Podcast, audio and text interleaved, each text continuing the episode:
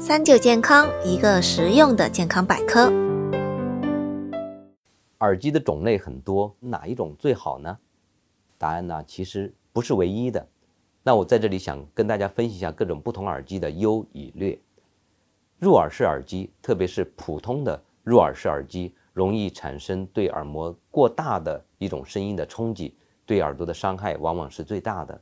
但是如果当你选择降噪的入耳式耳机的时候呢，把音量控制在安全的范围内也是没有问题的。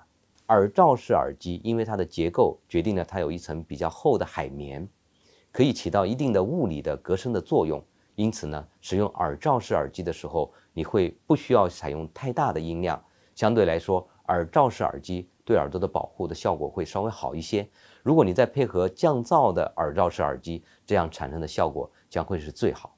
总结起来说呢，我比较推荐大家，如果需要在外面嘈杂环境里听音乐的时候，选择。降噪功能的耳机，在这个里面我会更加的推荐降噪的耳罩式耳机。其次呢，是有降噪功能的入耳式耳机。如果只是在安静的环境下来听音乐的话呢，你选择普通的耳机，只要控制好音量和保证安全的时间，一般是没有问题的。